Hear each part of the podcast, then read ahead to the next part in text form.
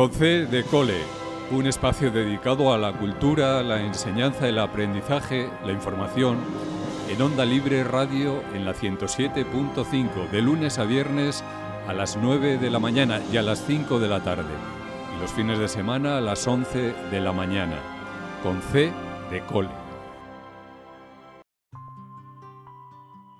Nuestro objetivo en esta unidad es operar. Cuando hablamos de operar nos referimos a sumar, restas, multiplicar y dividir números enteros. ¿Cómo sumamos y restamos estos números? Para sumar y restar es conveniente agrupar los números con el mismo signo y después operar.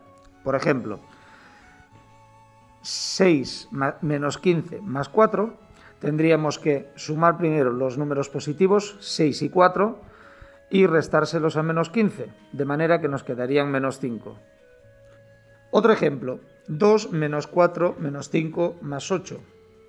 Sumaríamos los positivos, 2 más 8, y los negativos, menos 4 y menos 5, con un resultado final de 1.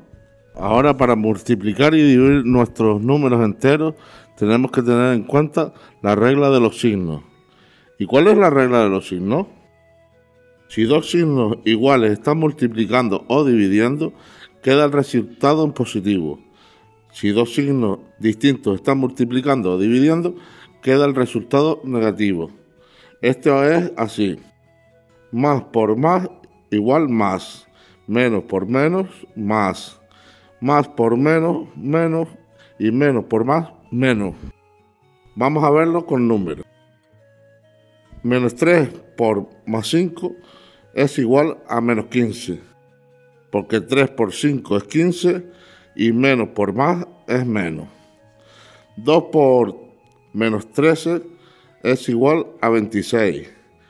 Porque 2 por 13 es 26 y más por menos es menos.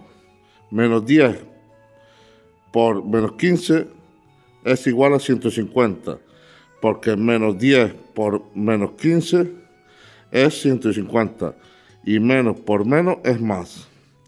7 por 9 es igual a 63, porque 7 por 9 es 63 y más por más es más. Y finalizando, recordar que si estuviésemos dividiendo es exactamente igual, y se dice y se explica las reglas de los signos. Con esto hemos finalizado la primera parte de los números enteros y ahora solo nos queda practicar actividades. En la próxima sección dedicaremos la aplicación de los números enteros a la resolución de problemas.